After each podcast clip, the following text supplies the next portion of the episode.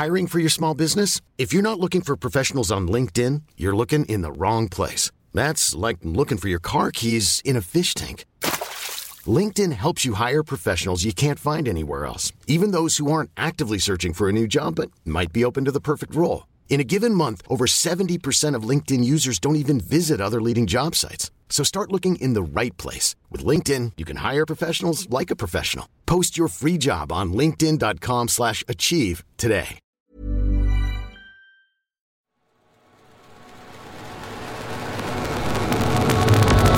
Alternative Football. C'est clair, euh, fonds d'investissement, beaucoup d'argent. On s'est dit c'est génial, on va aller tous renégocier nos contrats, on va avoir des super joueurs et ça va faire passer l'équipe à, un- autre niveau. Et ça s'est pas passé comme ça en fin de compte. Ouais, l'histoire a été un peu, euh, un peu différente. Mais bon, c'était assez exceptionnel à l'époque où, euh, où tu l'as vécu. Maintenant, c'est devenu monnaie courante. Tu as des clubs qui sont rachetés quasiment tous les, tous les mois par des fonds pas américains. C'est un truc que j'aimerais bien comprendre, ça, un peu mieux comprendre. En tout cas, t'as pas quelqu'un, toi, qui pourrait nous éclairer sur le sujet? Bah oui, écoute, euh, oui, j'ai Antoine Gobin euh, qui, euh, qui est franco-américain D'accord et qui va nous expliquer un petit peu que quand il y a un fonds d'investissement, c'est pas la gabegie et c'est rationalisation des coûts, mais qu'il y a fonds et fonds.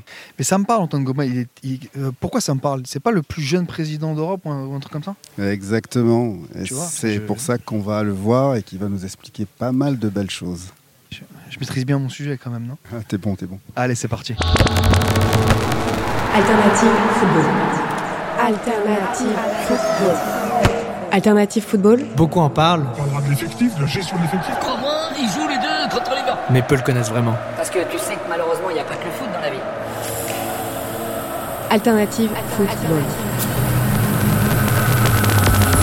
Alternative Football. Le podcast hors terrain de sous-foot, présenté par Édouard Cissé et Mathieu Lille-Palette. Salut à tous, bienvenue pour un nouvel épisode, le 11e, si je ne m'abuse, euh, euh, d'Alternative Football. Euh, je suis bien entendu accompagné de mon compère, Monsieur Cissé. Salut Mathieu. Comment allez-vous, Monsieur Bah, Cissé super bien. Et toi C'est vrai Bon week-end Ouais, super week-end. Sur les terrains avec euh, Prime Ouais, si j'ai vu beaucoup de buts. C'est vrai À Strasbourg, beaucoup de buts. Plutôt, plutôt chanceux. Chanceux, ouais.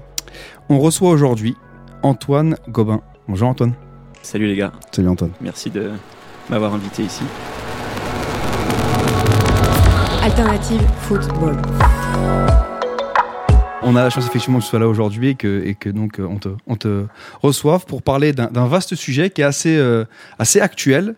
Euh, on va parler ownership, pardon, je commence avec mes anglicismes, je sais que ça te dérange pas, ça va peut-être plus déranger, euh, je ne te regarde pas toi précisément, mais euh, les autres, mais on va parler euh, fonds d'investissement. Euh, et le thème précis, et j'en suis assez fier parce qu'il y, a un il y a un joli jeu de mots dont je revendique la, la paternité. Pourquoi le football touche-t-il les fonds d'investissement? Euh, c'était pas ça que t'avais dit. Si. Non, c'était pourquoi le football touche-t-il le fond? D'investissement. Et voilà, entre Ouais, parenthèses. Tout, tout euh, est dans les, tout est dans le. ouais, sinon, euh, pourquoi euh, non Et on va mettre les pieds dans le plat direct, du coup, et on va essayer de commencer par le commencement. C'est quoi un fonds d'investissement? C'est très vaste comme question. Un fonds d'investissement, euh, il y, a, il y a vraiment deux types. Il y en a un qui, euh, qui permet en fait à un groupe de, personnalités, d'individus, euh, de personnes, de, de pouler, de mettre leur argent ensemble dans, dans une structure et puis derrière de l'investir. Et c'est leur fonds, c'est leur propre argent. Et l'autre qui est, on va dire, un peu plus euh, commune, qui est euh, en fait un fonds grosso modo de récolte de fonds. Donc ils vont auprès de différentes ins- institutions, individus aussi, avec la stratégie, avec une stratégie définie. Donc ça peut être, on va investir dans des structures euh, à perte, dans des structures plutôt stables, dans des structures sportives, euh, dans une industrie X ou Y, euh, avec avec des, des buts, donc des buts de, de récolte de fonds. On, on va essayer de lever 100, 200, 500 millions, peu importe, avec un objectif de timeline, euh, de quand est-ce qu'on va devoir reverser l'argent. euh, est-ce que c'est dans 3 ans, dans 5 ans, 7, 10 ans Et avec des objectifs de ROI, de retour sur l'investissement. Donc, euh, on vous demande telle ou telle somme parce que d'ici 5 ans, d'ici 7 ans, euh, on pourra vous, euh, vous la rendre avec X% de plus euh, de bénéfices. et donc derrière ces fonds-là, euh, qui sont très très communs aux États-Unis, euh, c'est en fait c'est un vecteur d'investissement euh, pour des boîtes, pour des banques, pour des, des, des, euh, personnes riches, pauvres, peu importe, mais pour, en fait, pour investir leur argent sans que ce soit en bourse, sans que ce soit dans une structure, mais en fait dans, dans des gestionnaires. Et après, ces gestionnaires, c'est pas, c'est, c'est pas eux qui vont. Euh, enfin, après derrière, il y en a plusieurs. Il y, a des, Mm. il, y a- il y en a qui sont gestionnaires, qui sont opérationnels, qui reprennent l'activité en main de, de, de la boîte qu'ils vont racheter ou des centaines, des dizaines de boîtes qu'ils vont racheter. Ils reprennent l'activité, ils mettent en place des personnes de confiance ou des opérateurs euh, pour restructurer et pour derrière revendre ces boîtes-là. Euh, ou il y en a qui, qui sont plutôt passifs et qui vont juste récolter les fonds, ou enfin lever les fonds, euh, redistribuer euh, dans des euh, dans des compagnies qui qui on va dire sont ils, ils les réinvestissent dans des compagnies euh, qui matchent leurs objectifs, Mhm. que ce soit l'industrie, que ce soit une, en croissance ou peu importe. Et après, donc pour des pour des pourcentages passifs euh, dans la boîte, et derrière revendent leur pourcentage après X années. Euh, donc en fait, c'est euh, Donc il y a deux types de fonds. Tu m'as dit premier parce que c'est là on va rentrer un petit peu dans Ouais. la dans la technique. Le premier fonds classique, c'est-à-dire euh, les mecs, il y a des gars qui sont super blindax, ils disent voilà, on se réunit, c'est comme un club deal, on Oui. réunit nos fonds et on va investir dans un club de foot. Ou alors tout simplement, il y a la levée de fonds, on n'a pas d'argent, on a une idée et on va aller chercher de l'argent auprès de d'investisseurs, enfin auprès de, de banques, d'institutions pour aller investir. c'est ça. La plupart des fonds, donc, et il y a, ça c'est les fonds dans les dans, dans les clubs de foot, c'est plus des fonds euh, ownership, enfin des gens euh, qui, ont, qui sont blindax, ou alors tout simplement des gens- moi j'ai envie d'aller euh, investir dans un club, euh, euh, je sais pas moi, en France, je vais lever de l'argent. C'est plus des levées de fonds ou alors des, euh, des clubs deals? Donc, comme toute bonne réponse, ça, dé- ça dépend. Mais en France, on a eu, en termes de fonds, on peut toujours dire que, par exemple, que, que les investisseurs à, à Marseille ou au Havre sont, sont des fonds. Ouais. Au final, c'est l'argent D'une personne, Voilà. d'un proprio, euh, mais c'est pas, c'est, ça va via un, un, un fonds. Euh, même chose en, en Angleterre, Fenway Sports Group à, à Liverpool, c'est un fonds, Ouais. mais c'est très peu de personnes qui sont dans ce fonds-là. Euh, après, dans certains groupes comme Elliott Management, comme Redbird, Ils ont quoi comme club? Red Elliott, c'est euh, un peu de tout. C'est ceux qui avaient la dette à Lille, c'est aussi ceux qui sont euh, à Milan. Euh, Redbird, c'est les nouveaux propriétaires, enfin depuis plus d'un an à Toulouse. Euh, eux, ce, euh, ne sont pas leur propre argent à deux ou à cinq personnes, mais ils ont fait une levée de fonds euh, avec des objectifs spécifiques. Et une des entreprises, j'ai- j'aime pas parler de club de foot en entreprise, mais une des entreprises euh, dans lesquelles ils ont investi, c'était un club de foot, ou c'était de la dette dans un club de foot. Alternative football. Et là, je vais te poser une question. Donc, en fin de compte, l'idée, si moi je veux, euh, là, je vais, hein, je, je- Fais-toi plaisir, hein, on est d'accord. comme sur le terrain. Je veux acheter un, un club de foot. Il est plus intéressant que j'achète un club de national des D2 pour être sûr d'avoir, entre guillemets, euh, un meilleur ROI, un retour sur investissement, avec si je monte. C'est plus intéressant au niveau de stratégie. Là, je te parle vraiment, je te demande une stratégie. Qu'est-ce que qu'est-ce qui me conseille? Tu me conseilles de faire De racheter un fonds, en, un, un- un club en national et en D2 et de le structurer pour pouvoir monter? Ça, Et- ça peut convaincre les, les investisseurs Alors, Edouard, je crois que ta perspective est la bonne. Euh, si, si le but, c'est de se faire un ROI, euh, un retour sur investissement, que ce soit en 3, 5, 7, 10 ans, Mhm. peu importe, euh, et si, donc déjà, il faut avoir des bons opérateurs, il faut avoir des bonnes personnes pour manager un club, que ce soit du niveau sportif ou extra-sportif. Mais euh, ça serait, donc dans ma perspective, j'ai pas l'argent pour, mais ça serait plus intéressant de racheter une petite structure qui a, on parle très souvent, surtout en France, de déficit structurel de Mhm. club.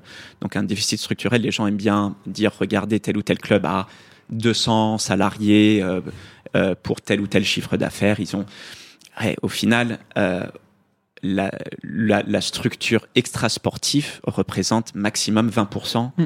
euh, de, des coûts d'une organisation. Au final, c'est vraiment les salaires, Les salaires des joueurs, les salaires du staff sportif qui, qui vont faire que ton déficit structurel qui est à 10 ou à 15 ou à 25 millions peut descendre de 2, 5, 10 millions. Euh, J'aime bien tous les ans regarder, euh, je sais pas si j'ai le droit de faire de la pub pour l'équipe, mais euh, j'aimerais regarder leur comparatif des salaires moyens dans tous les clubs et regarder l'évolution sur les quelques dernières années. Tu as certains clubs qui sont qui, qui dans leur grille salariale sont très stricts, euh, qui de temps en temps c'est très euh, basé sur les résultats. Et si on se maintient, vous avez X% en plus et prime de match et prime de performance, etc. Et après, c'est très intéressant de voir euh, l'augmentation de ces salaires euh, l'année après une bonne saison. Et donc, euh, c'est, euh, c'est, je crois, c'est euh, Sadran à, à, à Toulouse, Toulouse. qui a dit la pire des choses, c'était quand ils se sont qualifiés euh, pour la Ligue des Champions. Et que l'année d'après, euh, on a beau dire en tant que dirigeant de club, euh, les gars, notre but c'est pas la Ligue des Champions, notre but c'est la stabilité, c'est euh, euh, c'est d'avoir un club qui peut être compétitif tous les ans. Mais une année en Ligue des Champions, derrière c'est impossible de pas un peu la jouer. Hmm. Donc c'est impossible de pas faire venir des joueurs qui on n'a pas nécessairement l'habitude de recruter ce type de joueurs. On n'a pas nécessairement l'habitude de euh, d'avoir ces grosses sommes dans la trésorerie euh, qui sont liées à la Ligue des Champions. Et, euh, et ça flingue les 3-4 prochaines années. Mais, mais ce qui aurait de logique, et il y a très peu, toi, je crois que tu connais Edouard, il y a très peu dans le foot qui est logique. Ça serait logique, je crois, aujourd'hui, surtout euh, dans, un, dans un environnement où euh, les droits télé des années suivantes ne sont pas assurés, ne sont pas garantis, de moins en moins même. Donc on ne peut pas budgéter à plusieurs années dans l'avenir. On ne peut pas dire, comme, les clubs faisaient il y a deux ans, on va avoir une, pactole de 40% en plus euh, en, chiffre d'affaires, donc on peut signer des contrats à 3, 4, 5 ans euh, euh, pour des sommes à l'époque ben, astronomiques, mais on se disait ça sera la norme d'ici quelques années. Euh, euh, c'est pourquoi racheter un club en première division avec un déficit structurel de pour la majorité plusieurs, enfin euh, plus, des dizaines de millions d'euros, plutôt que d'aller dans un petit club, on peut dire des petites structures comme, si on en prend quelques-unes, Dunkerque, euh, Pau, Orléans, Annecy, euh, qui, euh, je ne pas des structures, on on ne regarde aucune structure chez nous là en France, donc c'est pas, pas notre shortlist, mais, euh, mais, mais pourquoi pas faire ça? Et, et moi, la seule, honnêtement, la seule réponse à laquelle je peux penser, c'est qu'il n'y a pas le prestige. Il n'y a pas le prestige de dire on a un club en première division. Il n'y a pas le prestige de dire regardez dans notre armoire les titres qu'on a gagnés il y a 30 ans. Euh, il n'y a pas le nom. Euh, vous allez aux États-Unis, euh, Dunkerque, ouais, peut-être, merci Clint Eastwood, euh, ils savent où c'est. Euh, mais Pau, Annecy, Orléans, euh, Niort, euh, Angers, ils savent pas. Hmm. Reims, tu leur dis Champagne, là ça c'est. Ouais, Euh, Bordeaux, c'était le vin. Ouais. Euh, mais Mais Pau, ils savent pas. Ils... Pau. absolument. Après, il y a Oui, Edouard, il y a- désolé, il y a- y a- d'autres mecs à Pau. pas Euh, Hein, ouais, Edouard, peut-être, peut-être. hein. Euh, mais, euh, mais, mais, mais c'est ça.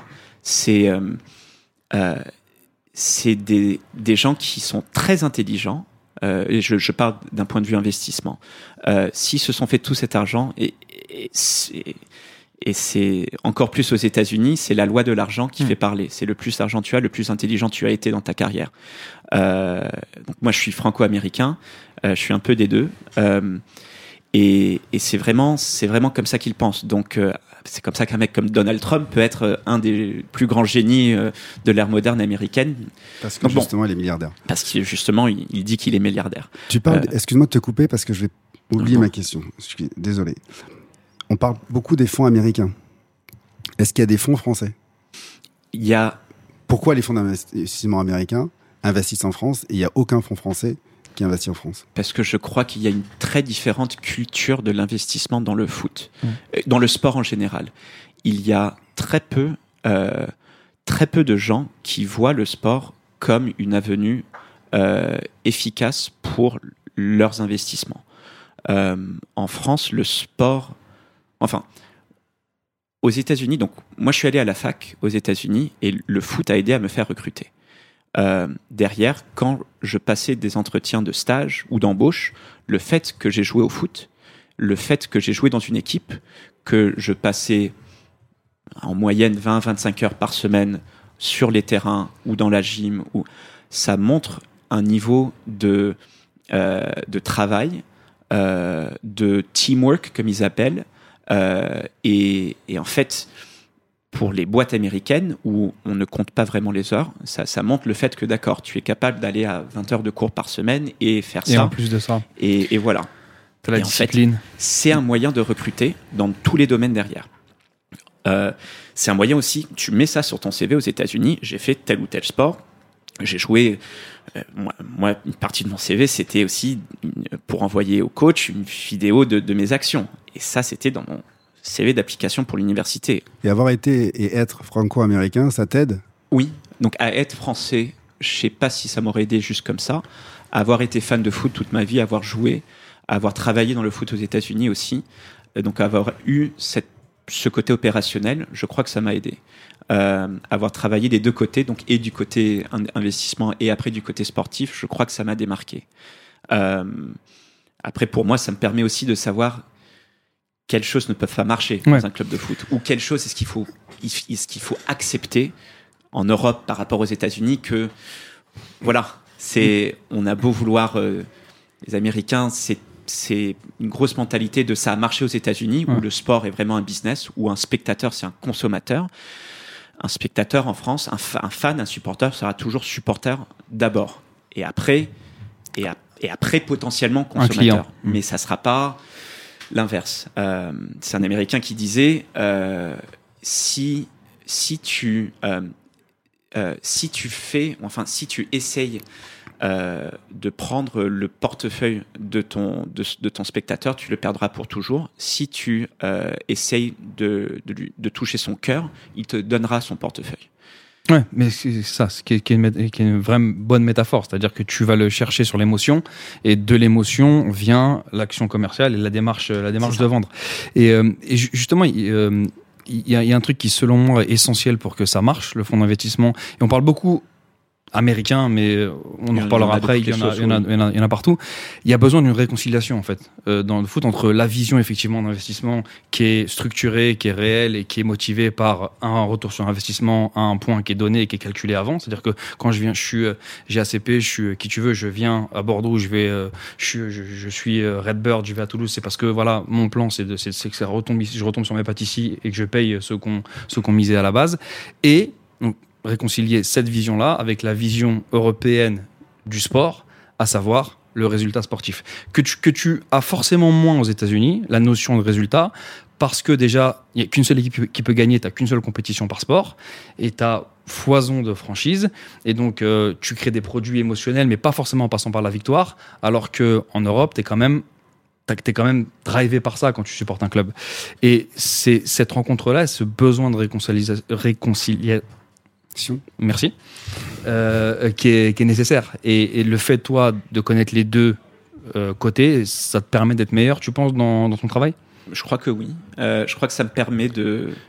euh, c'est aussi après, ça, ça permet aussi d'expliquer les différences entre les mentalités. Mm. Euh, dans mon programme, euh, donc j'ai, travaillé. Donc après ma fac, j'ai travaillé, j'étais consultant. Ça veut ça veut dire beaucoup et ça veut Ouais. rien dire en même temps. Euh, pendant quatre ans et demi, j'étais pas passionné. Euh, et en fait, bon, ma femme est danseuse de ballet. Moi, je voyais, je la voyais faire ce qu'elle aimait. Je me disais, c'est con, la, la vie c'est trop court pour Ouais. pas faire ce qu'on aime. Euh, et donc c'est pour ça que j'ai fait un master's pour me lancer dans le sport.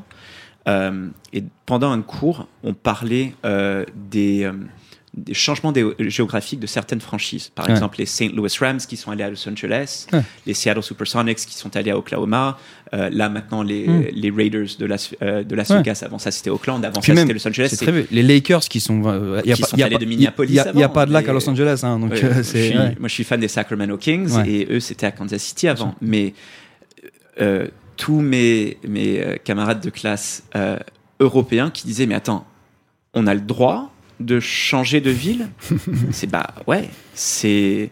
C'est si on peut trouver de l'ar- de- de l'argent quelque part d'autre, on, activité. avec, Mais- avec des structures marketing et du côté, on créera des fans comme ça. Ils Et c'est aussi toute la structure de la MLS aujourd'hui. La structure, c'est créer des franchises avec, là aujourd'hui, Aust- Austin FC à- Ouais. au Texas. C'est le premier club professionnel de sport à Austin, une énorme ville Mm. qui se développe énormément au Texas. Euh, et c'est sold out, c'est guichet fermé tous les matchs, c'est un engouement populaire, mais comme si c'était un club Mm. historique. Euh, ouais, à l'entrée du stade, ils distribuent des fiches avec, euh, avec euh, le- les paroles des chansons pour que les gens. Ouais. euh, mais Après les champs, ouais. mais c'est ça. C'est euh, c'est un business et on, et on peut créer de l'émotion à partir de rien. Ils réfléchissent en marché. C'est-à-dire que pour eux, Miami, c'est pas une ville. Miami, c'est Miami et la Floride, c'est un marché. C'est quoi ma concurrence? C'est quoi les autres franchises? Euh, Oui, Est-ce que grave. c'est intéressant Et quand tu parles avec, euh, on travaille beaucoup avec les organisations américaines aussi, euh, ils te parlent pas de ville. Ils te parlent de marché. Effectivement, Ils parlent si de la, marché. si la franchise, si le market à Miami est meilleur, eh ben, va déménager à Miami parce que il y a un trou, il y a, y a pas de, il y a pas de, il y a pas de soccer. Enfin, c'est vraiment l'opportunité. Et c'est là où effectivement la grande différence avec, euh, avec l'Europe, c'est que ça, ça n'existe pas ici. C'est-à-dire que la territorialité est beaucoup plus importante. Euh, Enfin, elle définit le sport ici, ce qui est moins le cas au. Bon, après, si tu as, aussi des franchises qui sont historiques et qui bougeront peut-être pas, mais. Après, ce côté marché, euh, ça joue aussi dans, pour beaucoup de fonds dans, leur, dans, dans un des critères de comment est-ce qu'on va choisir un club. Est-ce que c'est dans un grand marché économique, donc un Bordeaux, un Toulouse, euh, grande ville comme, euh, comme Paris, Nice, euh, Milan, Londres, etc. Est-ce que c'est proche d'une grande ville? Euh, Non seulement pour le côté développement économique, mais aussi d'un côté scouting, d'un côté transfert de joueurs. On sait très bien que ouais, quand, quand on est en Ligue 2 et quand on va jouer un match à Paris pour, euh, contre le, PFC, euh, le Paris FC, par exemple, il y a trois fois plus de recruteurs que quand tu te déplaces euh, en Corse. Ouais. Et, et c'est juste la loi du jeu. Et parce qu'on sait très bien que les recruteurs, les, non seulement les agents, mais les scouts de différents clubs peuvent dire Ok, je suis à Paris, je vais faire cinq matchs dans le week-end, tandis que si je dois me déplacer dans le sud-ouest de la France, bah, t'as Pau, Toulouse, Bordeaux, et puis très rarement est-ce qu'ils vont jouer en même temps euh, Ouais. euh, le, le- le week-end. Mais, euh, mais ce côté marché stratégique, dans, dans beaucoup de, de présentations de différents fonds d'investissement sur pourquoi est-ce qu'on va racheter tel ou tel club, c'est X cinquième ville française, première dans telle ou telle industrie. Et c'est en grande partie, c'est presque avant même l'historique du club. Tu peux nous parler un petit peu de la façon dont tu as été, entre guillemets, recruté, chassé? Est-ce que tu as, démarché, tu as, fait le bottin des, des fonds d'investissement, tu as dit je veux ça, ou alors c'est eux qui t'ont démarché? Moi, je travaillais à la MLS. Euh, J'ai vu que euh, dans les journaux, il y avait euh, des rumeurs de, reprise de, de Bordeaux. C'était en 2018. J'ai contacté, donc j'ai contacté tout le monde qui était dans la presse, tout le monde du côté de GACP à l'époque. Euh, on m'a répondu, dans les cinq minutes, donc je me suis dit waouh. euh, euh, donc moi, ma famille, on est, euh, on est aux États-Unis, on est installé à Saint-Jean-de-Luz depuis presque une quinzaine d'années, une vingtaine d'années maintenant. C'est là où je suis marié. C'est il y a- quelques maillots de Wasland Beveren de mon club qui se, qui se promènent là-bas. Donc je crois que ça fait un peu bizarre, mais mais je les ai contactés. Ils m'ont répondu immédiatement et, après ça, ça a ça a en fait. J'ai pas eu de réponse pendant huit mois. Euh, et donc pendant ces huit mois-là, toutes les quelques semaines, à chaque fois que je voyais un article, ouais, je, renvoyais. Je, ils ne me connaissaient pas du tout, moi je les connaissais pas. J'essayais de démarcher dans mon réseau. Est-ce que vous connaissez des gens à droite, à gauche? Et personne vraiment les connaissait. Et, euh, et puis après, le rachat s'est finali- finalisé en novembre 2018. Euh, je les ai recontactés avec une présentation avec en, en fait avec un PowerPoint très américain, très consultant, en disant regardez, voici mon CV, euh, voici euh, donc du côté droit télé sportif, J'adore le foot, mais je ne suis pas. C'est pas pour ça que vous me recruteriez. Donc, je vais pas toucher à ça, à vos 70% des chiffres d'affaires potentiels ou 80%, mais tout le reste, euh, je peux aider. Je crois que si j'étais à votre place, voici une stratégie d'un point de vue merchandise, d'un point de vue ticketing, d'un point de vue euh, événementiel autour du club, euh, des différentes efficiencies, des, des opportunités que vous pourriez faire d'un point de vue et chiffre d'affaires et aussi d'un point de vue coût opérationnel.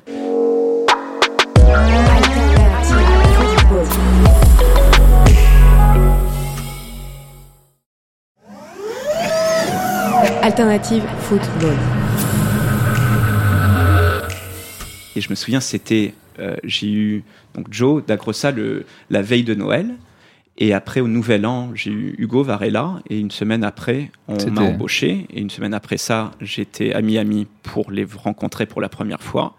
Et trois jours après ça, j'étais à Bordeaux, euh, en connaissant personne à Bordeaux, euh, en, en étant tout seul. Ma femme est restée à New York pendant un an. Je la voyais toutes les six semaines.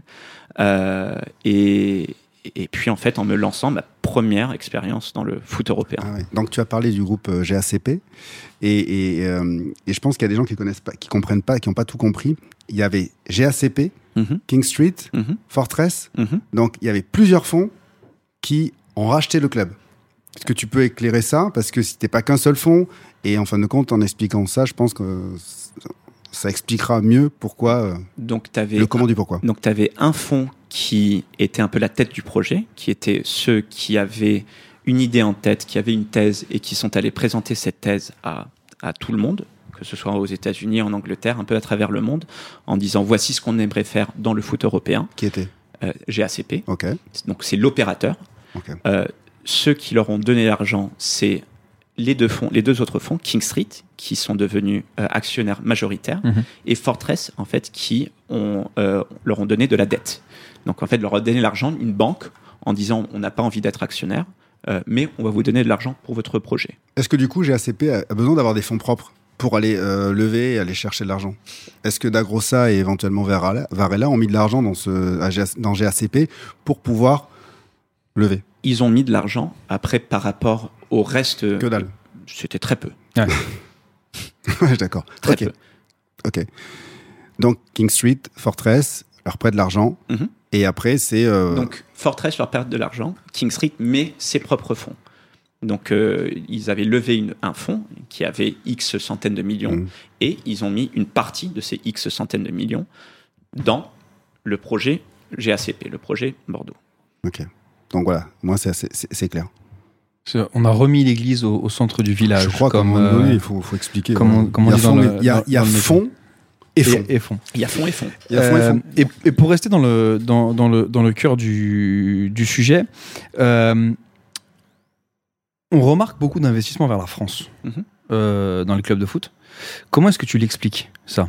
Euh, Parce que potentiellement, je peux te dire, euh, il y a quand même euh, au moins quatre autres marchés voisins qui peuvent être intéressants. Pourquoi est-ce que la France attire autant les investisseurs étrangers? Donc moi je crois que c'est récemment c'est un championne du monde. Ok. Deux, c'est le plus gros vivier euh, de talent, talent. au monde, à Paris, surtout dans la région parisienne Ouais. et puis après dans le reste de la France. À Pau un petit peu aussi quand même. il y a un- À Pau, J'en ai à, à Pau c'est générationnel, on va dire. C'est c'est tous les 20 ans. Ouais, c'est. Euh, il y a qui bah, il y a, il y a Dado Percho, je crois qu'il est encore à Pau là, mais Ouais. je crois pas qu'il Il a des missions, ouais. Ouais. Ouais. Euh, et euh, ils sont aussi, euh, la LFP était très très très actif Mm. euh, aux États-Unis euh, et très proche euh, de, des différents fonds pour les faire venir.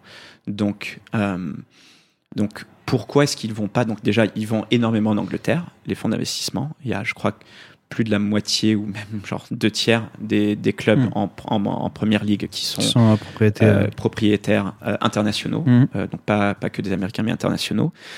En Allemagne, avec les 50 plus Ouais. 1, c'est c'est quasiment impossible. Ouais. Pourquoi est-ce que la France est plus attractive? Je crois que c'est aussi parce que une grosse majorité des clubs français sont à vendre. Ouais. Et en Italie, il y en a beaucoup. Il y a t'as, t'as Venise, l'AC Milan, l'Inter, euh, Spezia, euh, Salernitana, je crois qu'il va devoir être racheté aussi. T'as Parme qui a été racheté il y a pas longtemps. Voilà. Euh, Et est-ce que du coup, les supporters. Alors, on a parté de l'Italie, ok. Et, euh, tu as dit qu'il y avait beaucoup de clubs français qui étaient à vendre. Est-ce que du coup, les supporters ont du souci à se faire? J'espère pas en écoutant le podcast, parce qu'ils vont comprendre qu'il y a fonds et fonds. Donc, il y a des fonds qui sont là juste pour spéculatifs, qui vont juste faire du trading de joueurs, parce que c'est un mot qu'on a entendu ces, ces dernières années, trading de joueurs. Donc, il n'y a pas de sentiment d'appartenance, on fait de l'argent avec les joueurs. Ou alors, peut-être qu'il y a peut-être des fonds, on va dire, euh, impact, impact investment, c'est- la tendance. Ouais. C'est-à-dire que on va essayer de créer du lien, euh, structurer le club correctement pour faire vivre des émotions et euh, s'appuyer sur un territoire, faire une acti- qui est de l'activité économique. Tu as complètement raison, il y a fonds et fonds. Euh, et tu regardes ce que en un an et quelques euh, Redbird a pu faire à Toulouse avec Damien Comoli, chapeau. J'espère pour eux que euh, les résultats por- sportifs pourront suivre parce que je crois que c'est euh, que ça serait une très belle histoire pour pour les supporters euh, qui euh, euh, qui auraient très bien pu avoir peur d'un fonds un fonds américain d'être venu et qui, dès le départ, ont dit on va leur donner une chance, plutôt que dès le départ dire euh, non. Euh, Un peu comme ce qui se passe à Newcastle. Après Newcastle, le côté on va leur donner une chance, Mm. euh, je crois qu'ils en avaient eu assez de l'ancienne direction. Ouais. Euh, après, on va. Ce sont pas des Américains, ce sont, on va dire, une autre forme d'investissement. Mais est-ce que, mais si les deux options, c'est la faillite, donc la descente en N3 ou en N2 ou en régional, euh, ou être repris, je crois qu'il faut avoir au moins un peu de respect pour euh, toute personne qui a, qui a Qui prend le pari, ouais. courage de reprendre. Euh, Après, ce sera la responsabilité des, des dirigeants aussi, des dirigeants vendeurs, de pas vendre à n'importe qui. Et très souvent, j'ai l'impression qu'en France, il y a beaucoup de dirigeants, bah, ils, ont, ils ont essuyé les plâtres, ils en ont marre, ils veulent vendre euh, au premier, au premier qui arrive. Quoi. Le Mhm. cas, euh, voilà, j'ai fait Strasbourg-Saint-Etienne. Saint-Etienne, alors je ne suis, pas, je suis, pas, je, je suis pas au fait, hein, mais j'ai l'impression que Saint-Etienne, ils font la tournée de tous les, tous, les, tous- les fonds qui sont capables de mettre de l'argent et puis ciao, bonsoir. Et en, en même temps, et c'est c'est intéressant ce que tu dis parce que euh, j'ai l'impression que les clubs de foot disparaissent jamais. Est-ce que ça, ça, ça rassure pas aussi les investisseurs qui viennent de l'étranger en disant, de toute façon, si ça marche pas, on revendra parce que le club de foot, c'est pas, euh, on trouvera toujours un repreneur. Si tu prends les, les, les, les 20 ou 30 dernières années, il y a des clubs qui sont descendus en National 3, même en CFA. C'est des clubs qui trouvent des repreneurs, qui reviennent. Donc, tu as l'impression que tout le monde sera, enfin, pas que, il y aura les toujours, il y aura toujours quelqu'un Des phénix. Ouais, mais il y aura toujours quelqu'un qui sera prêt parce que c'est du sport, parce que c'est des métiers passion. Bah, moi, je vais prendre le pari de euh, d'aller racheter mon club de cœur. Et, et- et est-ce que ça, c'est pas rassurant pour les fonds de se dire, ok, si les objectifs sont pas remplis en année 1 ou en année 2, euh, je, euh, de toute façon, je, je, je vendrai pas nécessairement, j'aurais pas trop perdu parce que je trouverai quel- toujours quelqu'un pour me racheter le club. les clubs de foot, ça peut disparaître. Euh, là, en Italie, les Las Verona, ils n'ont pas trouvé de repreneur. Mhm. Et Ils, ils ont disparu. Euh, Strasbourg, quand ils ont fait faillite, ils ont repris de, je crois que c'était la CFA2 à l'époque. CFA2, Marc. Euh, et, et avec Mark Keller, donc Mm. ils ont repris d'une base très très locale. Et aujourd'hui, ils sont restés avec cette base très locale. Euh, J'étais pas dans les coulisses de ce qui se passait à Bordeaux, mais de ce que je peux comprendre, le club était à quelques heures De, ouais. de On parle du dernier achat. d'une- petite du dernier- catastrophe. Tu parles du dernier achat. je, parle, je parle du dernier achat. Ouais. Et, euh, et dans ce cas-là, est-ce que le club en France disparaît? Non.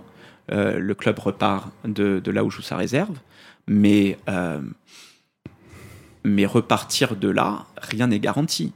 Et, euh, et ça dépend du contexte local. Le contexte local à Strasbourg, c'était un contexte de support envers le club, euh, euh, support de la part des supporters aussi. En, je crois que quand ils étaient en CFA2, en CFA, ça jouait devant 15 000 personnes. Ouais, c'était la, plus grande audience, la plus Et, grosse audience.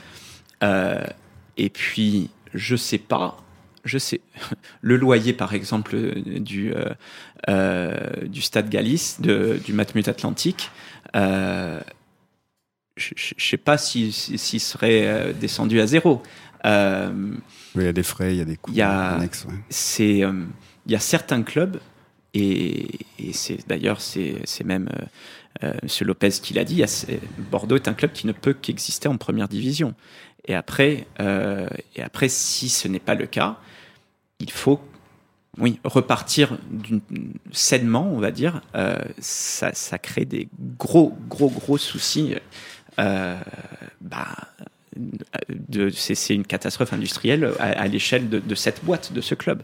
Que ce soit là, je ne sais pas ce qui se passera euh, si Saint-Etienne, par exemple, ne trouve pas, comme tu parlais de Saint-Etienne, ne trouve Ouais. pas de repreneur.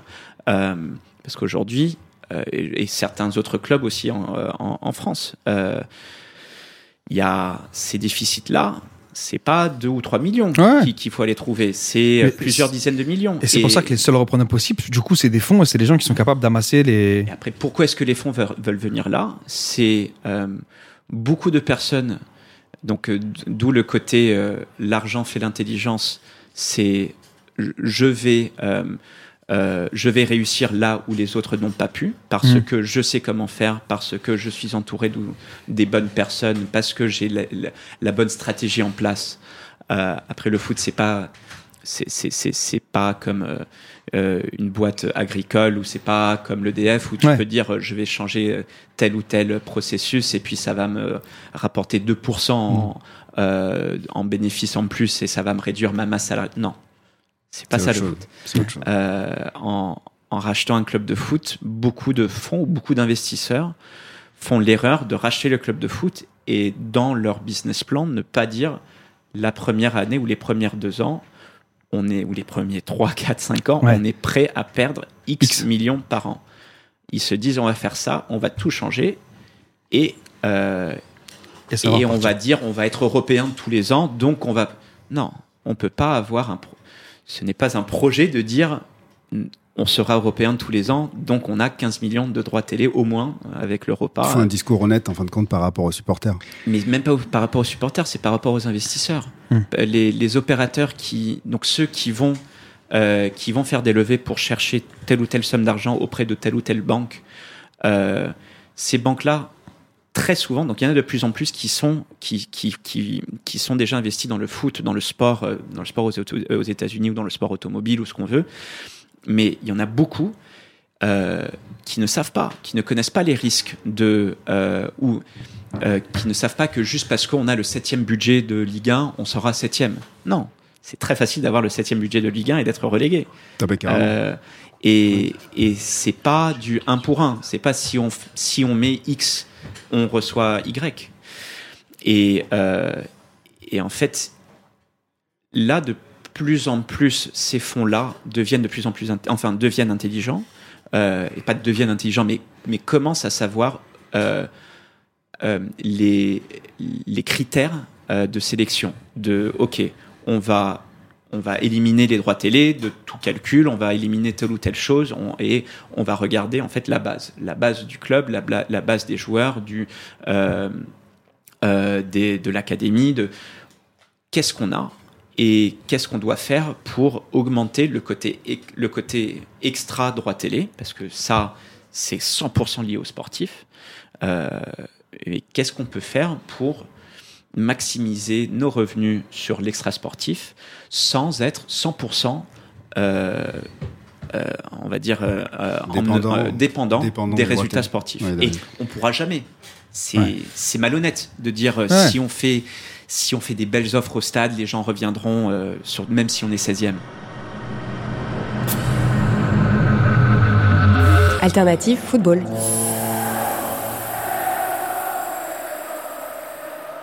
Les fonds d'investissement, quand ils arrivent, très souvent, alors ils, font un peu peur. Pourquoi? Parce que ils rationalisent tout en fin de compte. Et donc, la conséquence, une des premières conséquences, c'est qu'ils limogent en fin de compte des, salariés.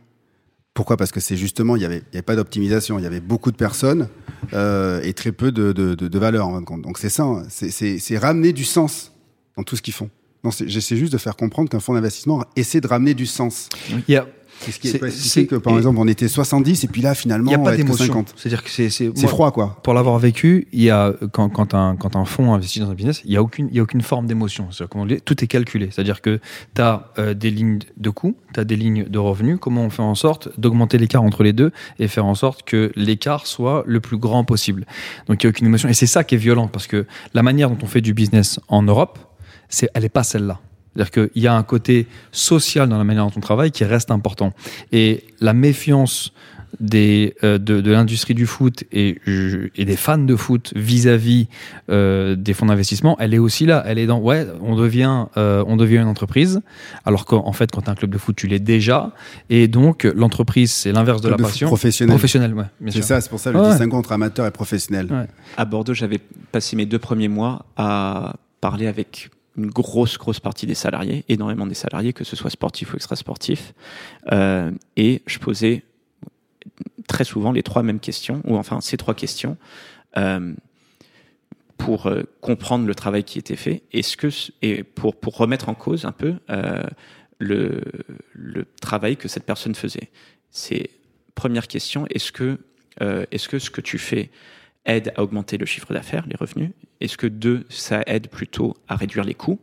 Ou trois, est-ce que ça aide à développer la fanbase? Est-ce que ça aide à, à- à faire amener plus de supporters?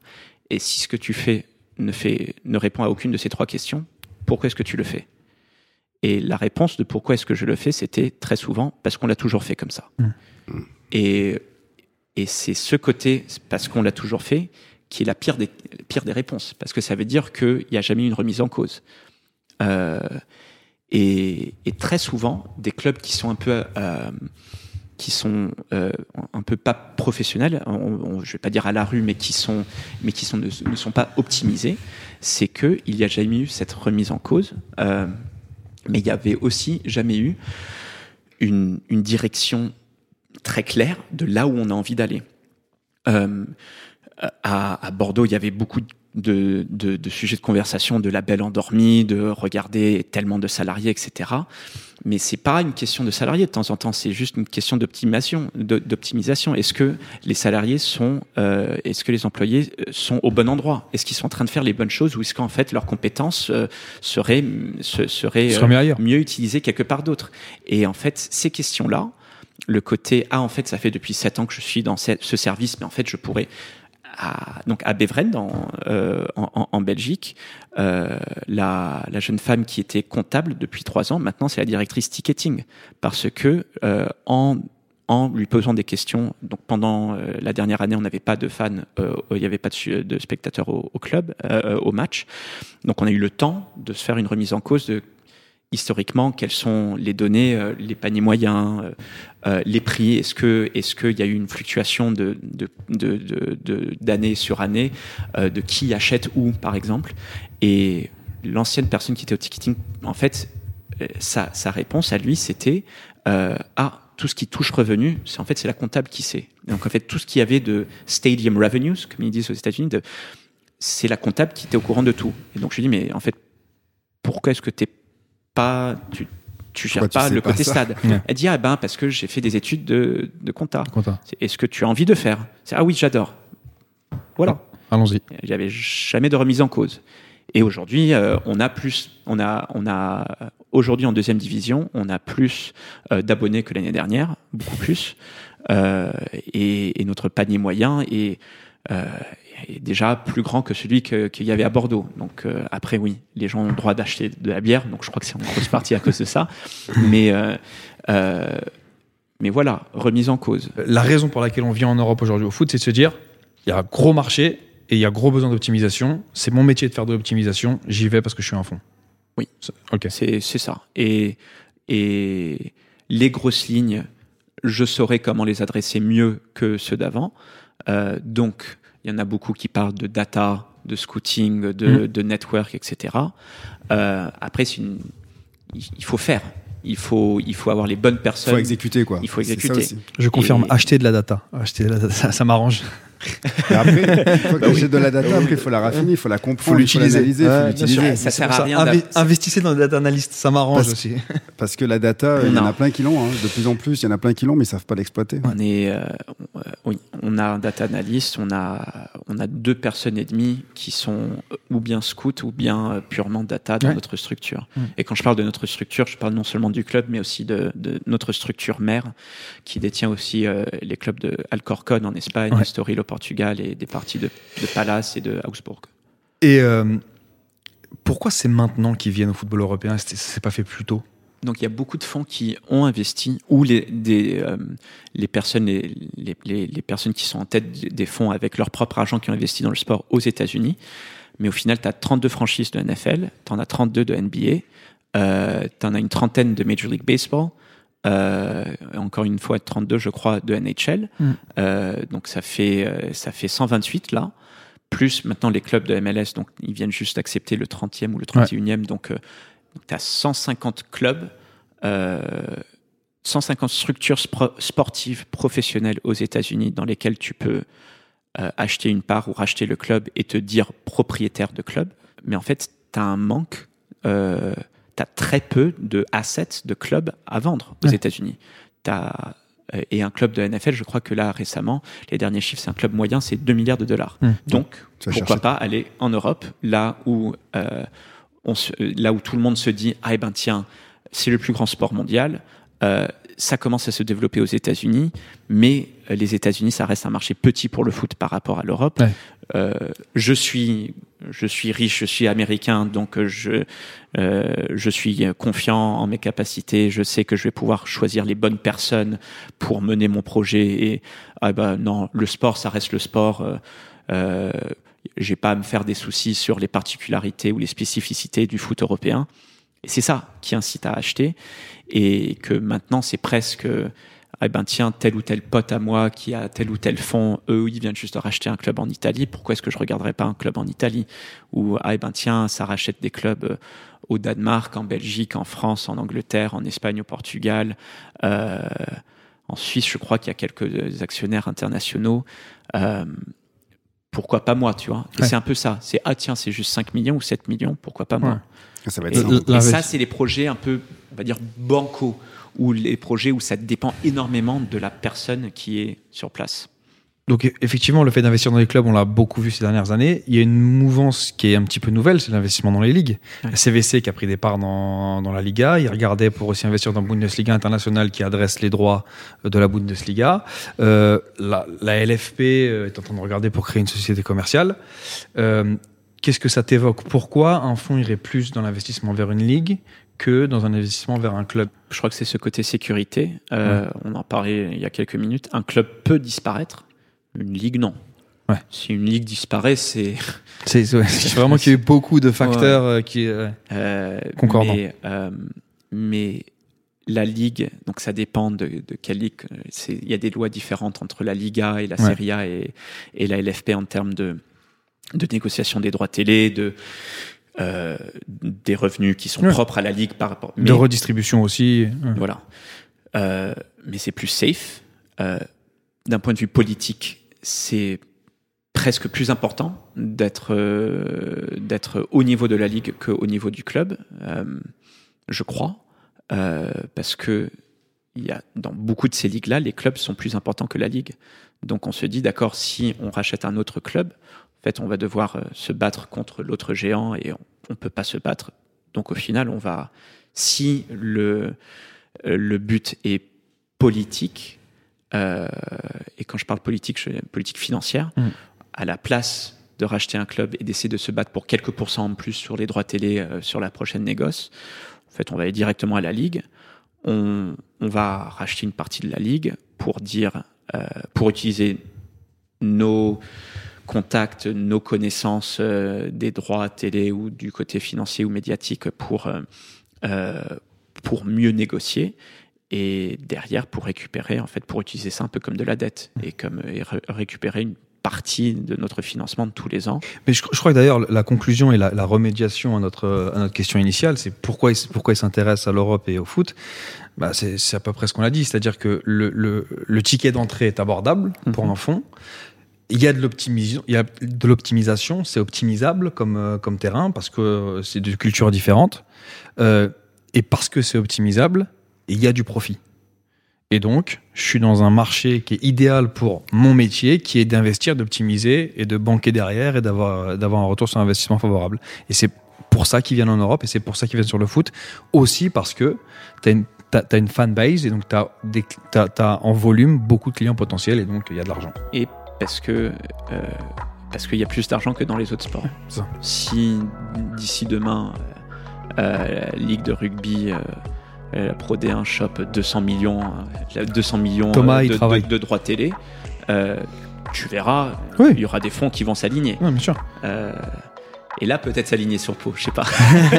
et là, et là, Edouard Cissé, président du euh, Pau Olympique, le Oh, club section de rugby. paloise. Ah, Section paloise. section paloise. Oh là là là là, pardon. Après, moi, Eh, moi, je suis, j'ai deux sports, messieurs. Au-delà, faut pas trop je m'en suis pour l'aviron.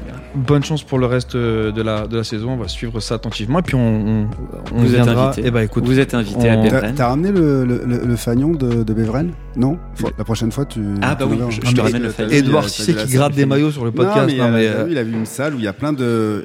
Il y a une collection de fagnons Ah. et il n'y avait pas celui de Beveren. Voilà. Ça Eh ben, serait écoute, bien. Tu me l'enverras Tu m'envoies On ton, m'envoies ton email, comme ça je te mets dans la database et je te. et voilà. Et je Il va t'envoyer des offres. Il va t'envoyer des offres. Tu vas acheter des maillots. C'est QFD, on a bien compris.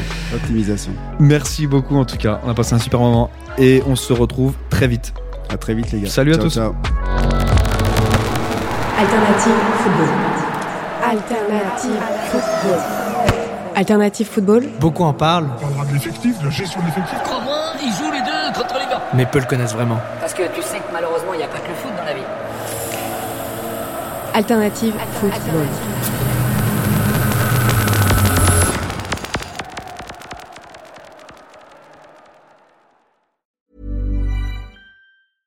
Imagine the softest sheets you've ever felt. Now imagine them getting even softer over time. That's what you'll feel with Bowl and Branch's organic cotton sheets. In a recent customer survey, 96% replied that Bowl and Branch sheets get softer with every wash. Start getting your best night's sleep in these sheets that get softer and softer for years to come. Try their sheets with a 30-night guarantee. Plus, get 15% off your first order at bowlandbranch.com. Code BUTTERY. Exclusions apply. See site for details.